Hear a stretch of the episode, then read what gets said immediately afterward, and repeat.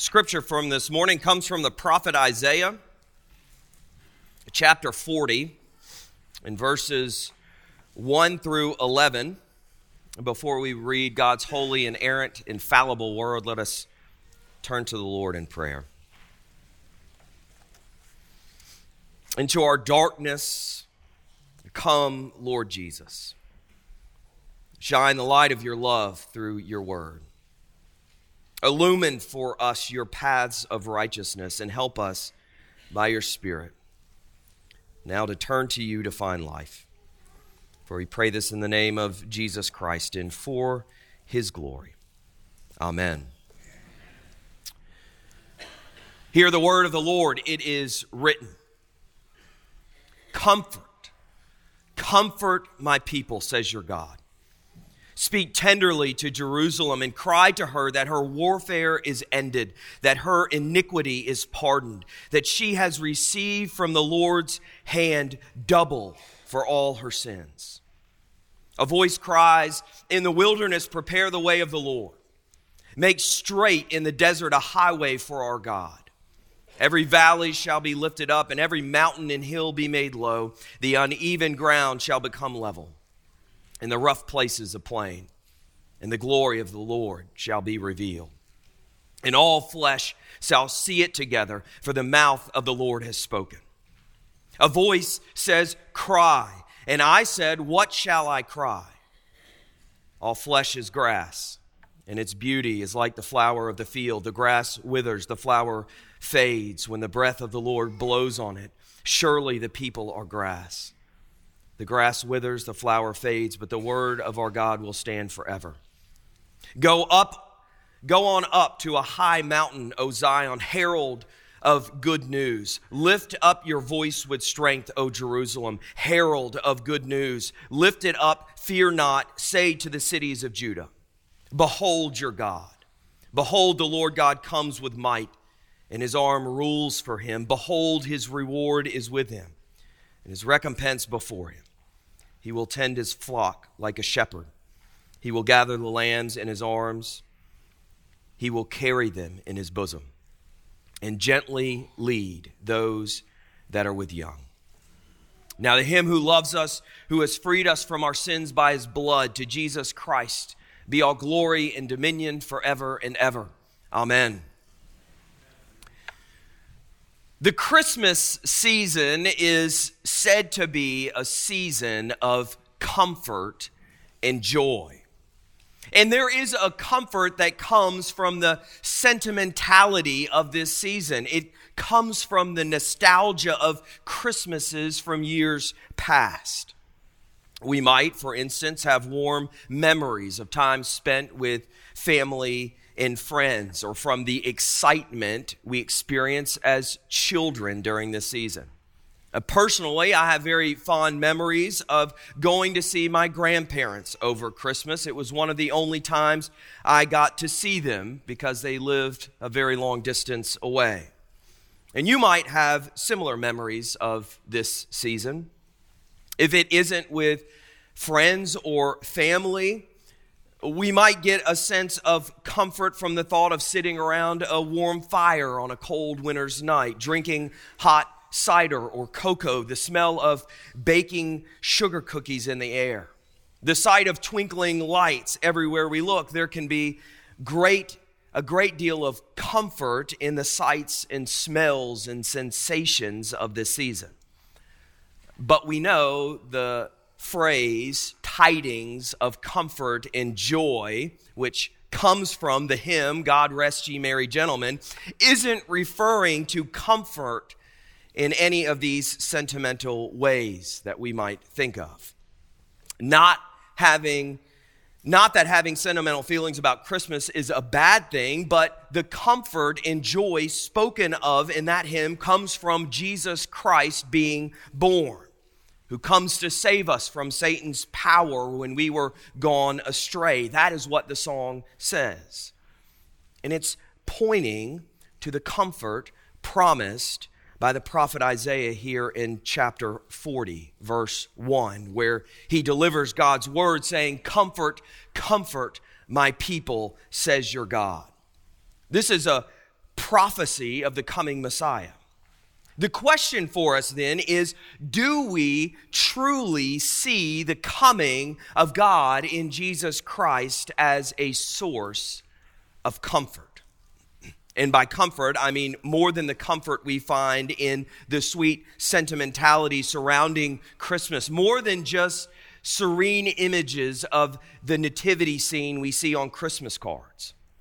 More than the delightful memories of a candlelit Christmas Eve service, singing Christmas carols, and the ceremonial family reading of Luke 2. Do we find comfort in the one whose birth we celebrate at Christmas? Do we find comfort in who God reveals himself to be in the person of Jesus Christ? Do we find comfort in his life, in his death, his resurrection and ascension? Do we find comfort deep in the depths of our souls? Isaiah 40 challenges us to consider Christ from the perspective of the comfort he brings. There are three aspects of the person of Jesus Christ that we find here, which are meant to serve as a comfort for us. First, the coming Messiah is presented to us as a savior of sinners. He's presented to us as a savior of sinners. Second, he is shown to be the one who can sympathize with us in our weakness and can understand our suffering. Third, he is prophesied to be a source of strength. So if it helps, you can remember that it is the three S's: savior, sympathizer in our weakness and suffering, and source of strength. And this morning, as we explore these three aspects of Jesus Christ, I hope that in all of them, we will be able to find the great comfort that God intends to communicate to us in the incarnation, when he comes to us in the flesh. So first, Jesus Christ is foretold to be a savior of sinners.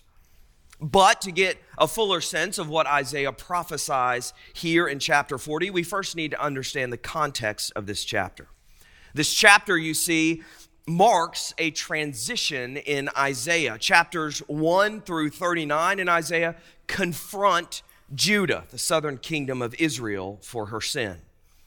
And by Isaiah 39, we see the prophecy that Judah will be overcome by the Babylonians, will be carried away into exile for her persistent disobedience to God and her failure to repent of her sins.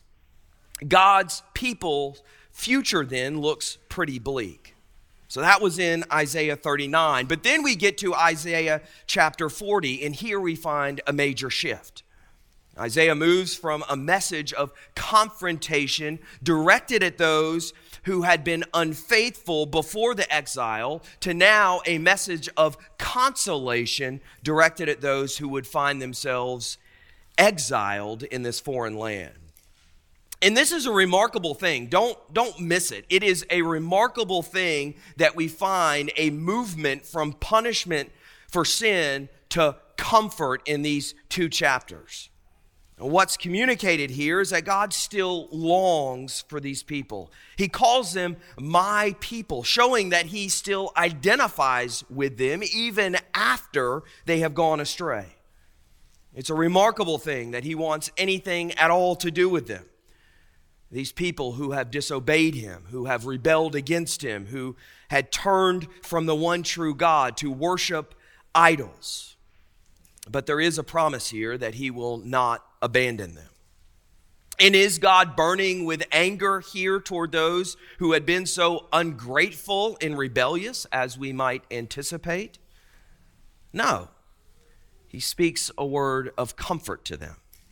And the word of comfort is this: behold your God.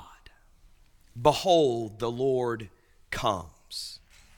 Not only has he not abandoned them, but instead he is coming to them to rescue them. And the first part of this rescued outlined here is that he will deal with their sin in a decisive manner. If we look at the details of what is said here, then we find that it isn't that God plans to just overlook their sin. Instead, sin is pardoned. The penalty is paid for their sin, and it is forgiven. No longer would they stand guilty before God. Rather, they would be reconciled to him.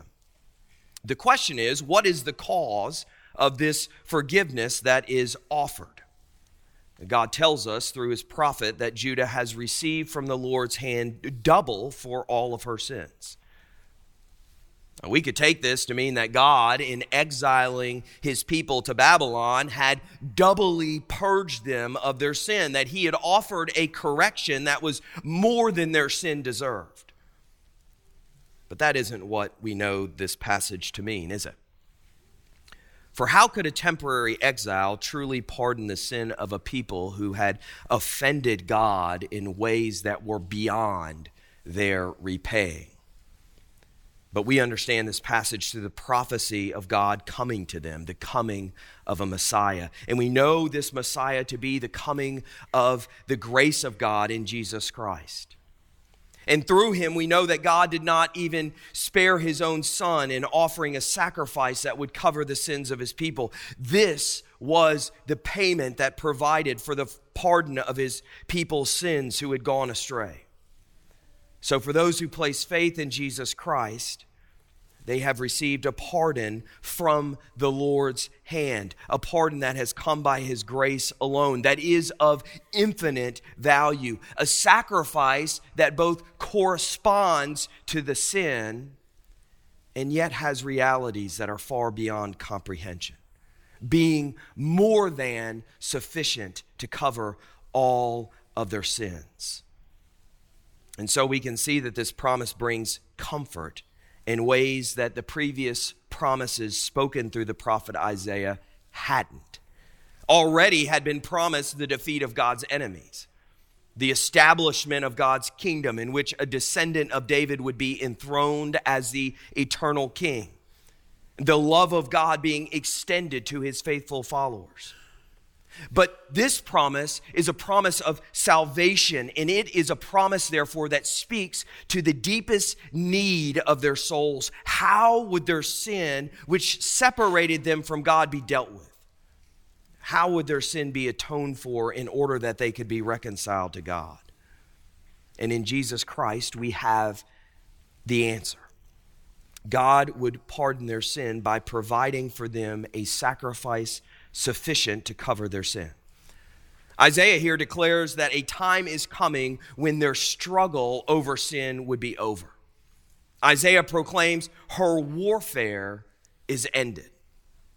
Now, when I read this, I can't help but to get images from the celebrations that erupted following the surrender of Germany and Japan in 1945, ending World War II.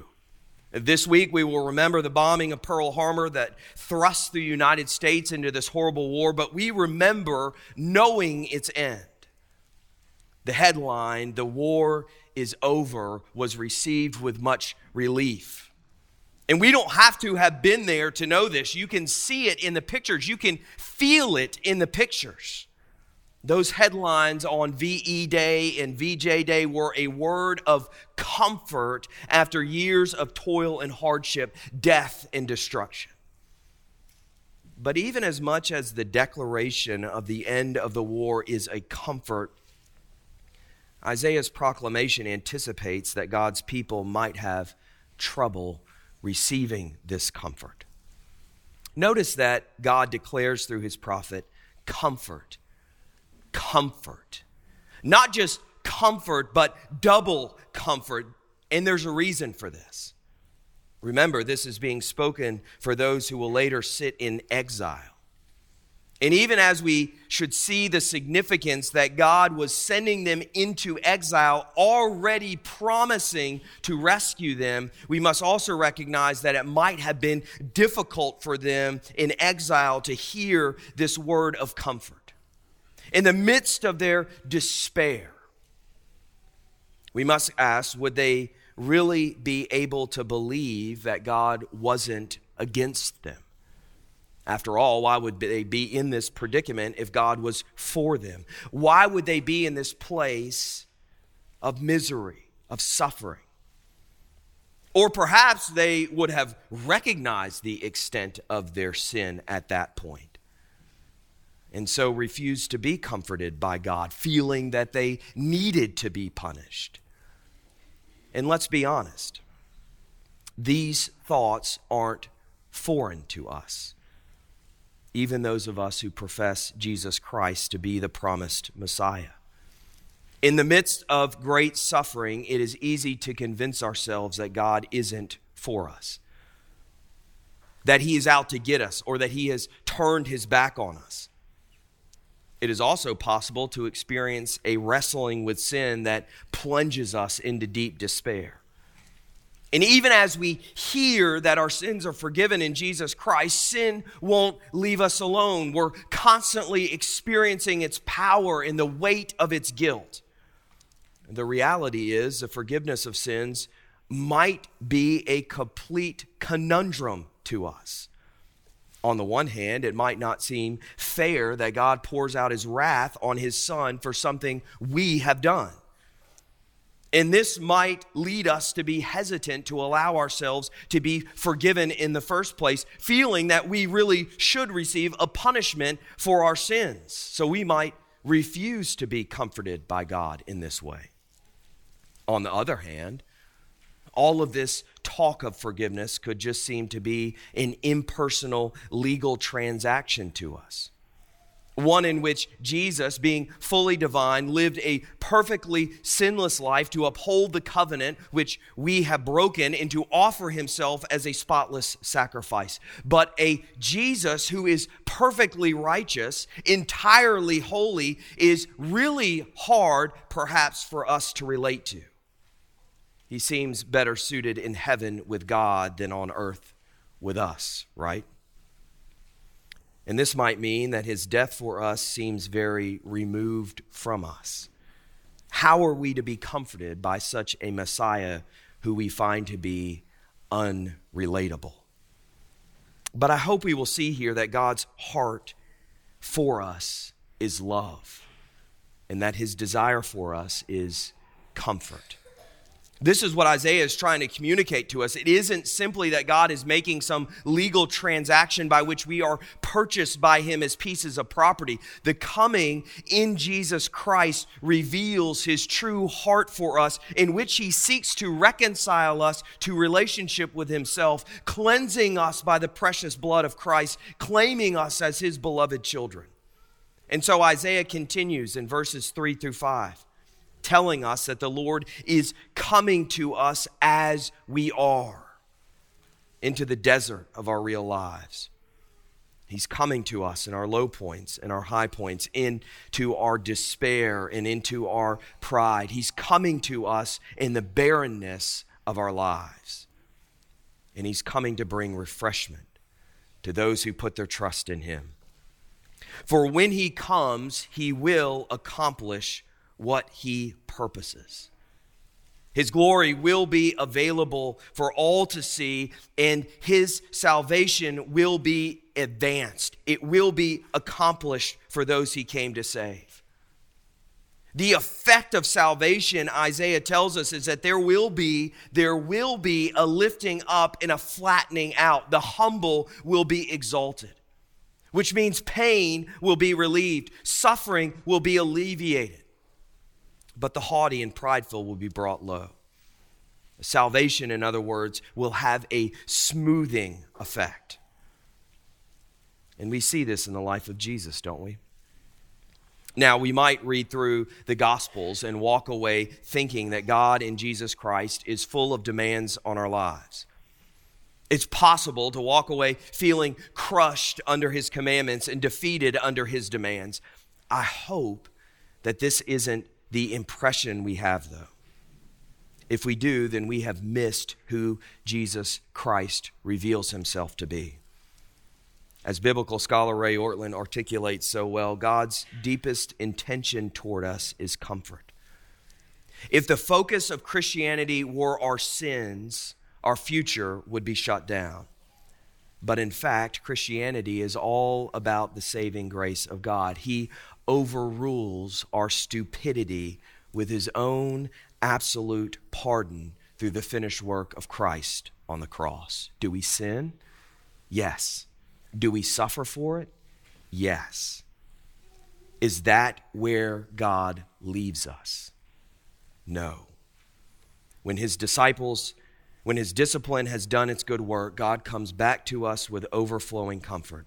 See in God not a frown, but a smile, not distance, but nearness.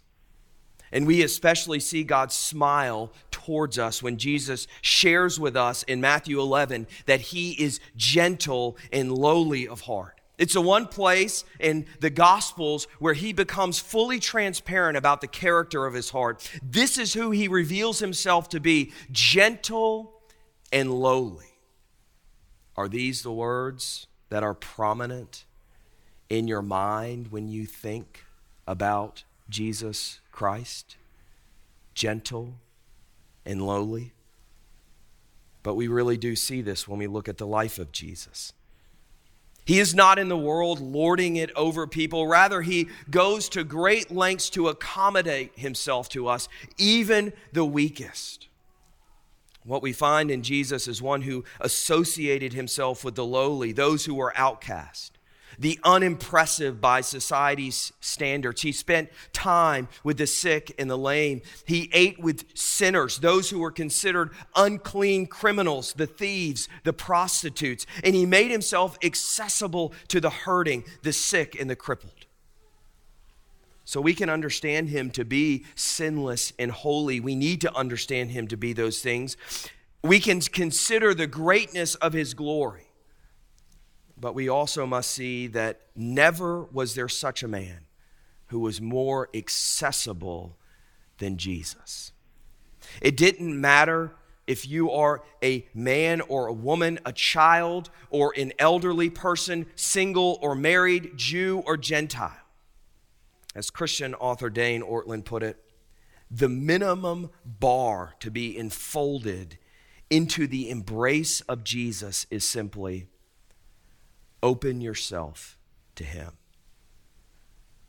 And why was he associating with all of these people? In order to lift them from their despair. The God we find in Jesus Christ is not one of condemnation and endless demands, but one to whom the hurting come to find relief.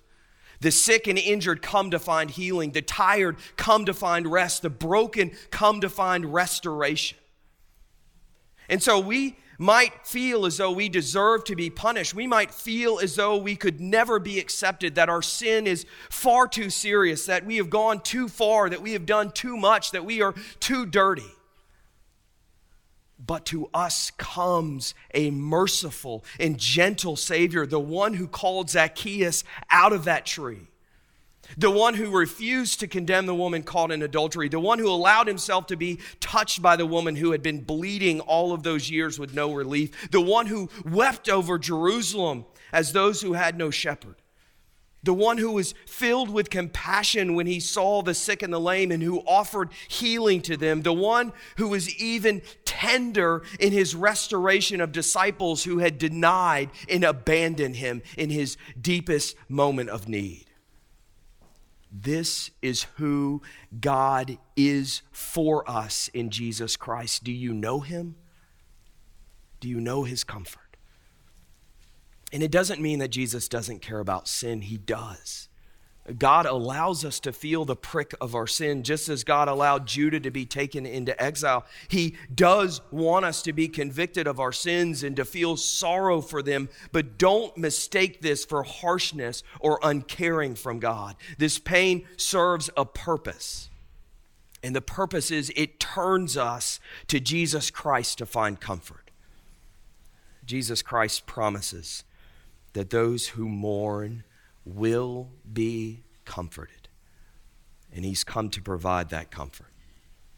And when we understand this, it helps us to make sense out of what Isaiah says just 2 chapters later.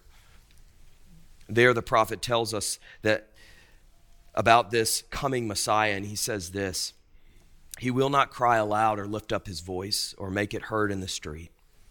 A bruised reed he will not break, and a faintly burning wick he will not quench. Jesus doesn't come demanding to be heard. He comes as one who is gentle and lowly of heart.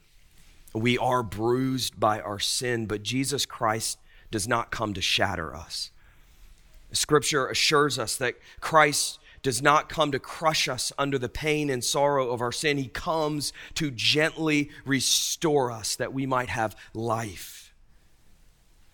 And those of us who have a desire burning for God, but have found it impossible to get to Him, will have that ember of desire fanned by Christ, not extinguished. He will bring the reconciliation that we desire to be in God's presence. Now, there are some to whom Jesus speaks harshly, but we should note that it is only to the proud, for they are unwilling to admit their sin or mourn over it. And in doing so, they are unwilling to look to Jesus for salvation and the comfort it brings. But for those who understand themselves to be sinners in need of God's mercy, Jesus offers Himself freely and generously. We mustn't then cling to our pain, cling to our depression, cling to our hurt, for if we do, we risk not having any part of Christ, just as if we were to cling to our pride. Don't refuse what He offers. Dearly beloved, we aren't meant to simply feel sorrow for our sin or to sit in misery over the guilt of what we've done. God's desire for us isn't to become ones who are self-loathing. So even while He allows us to experience pain and sorrow over our sin, His ultimate plan isn't to leave us in that brokenness. His purpose is to heal us. And He bids us to come and to find comfort that He offers in Jesus Christ. This should encourage us then to come boldly before His throne of grace. As one Puritan author put it, "Shall our sins discourage us when He appears there only for sinners? Are you bruised? Be of good comfort. He calls you. Conceal not your wounds. Open all before Him and take not Satan's counsel. Go boldly to God in our flesh. He is flesh of our flesh and bone of our bone for this reason, that we might go boldly to Him. Never fear to go to God, since we have such a mediator with Him who is not only our friend but our brother." So we don't simply have in Christ a Savior. We also, in coming to us in His full humanity, He comes to truly know us. This prophecy in Isaiah points us to the reality that God understands us. He gets us. And in Jesus Christ, we have one who sympathizes with us in our weakness. This is the second aspect of the person of Jesus Christ we find in this passage. Look at verses 6-8. God knows our condition. He knows it well, in fact. And this is because not only does the Messiah come to us where we are, He comes to us as we are. He puts on human flesh, and in this way, He does truly understand that all flesh is like grass, which quickly withers. God in Jesus Christ knows personally, intimately, the vulnerability of our humanity because He has subjected Himself fully to it. He did, after all, come and live among us in the most humble conditions. He lived in a way that He didn't even have a place to lay His head at night, so He didn't come shielding Himself from the struggle of the human experience. He lived it to the fullest, that He might know us as we are. Scripture even tells us that Jesus, even though He was without sin, was tempted in every way as we are.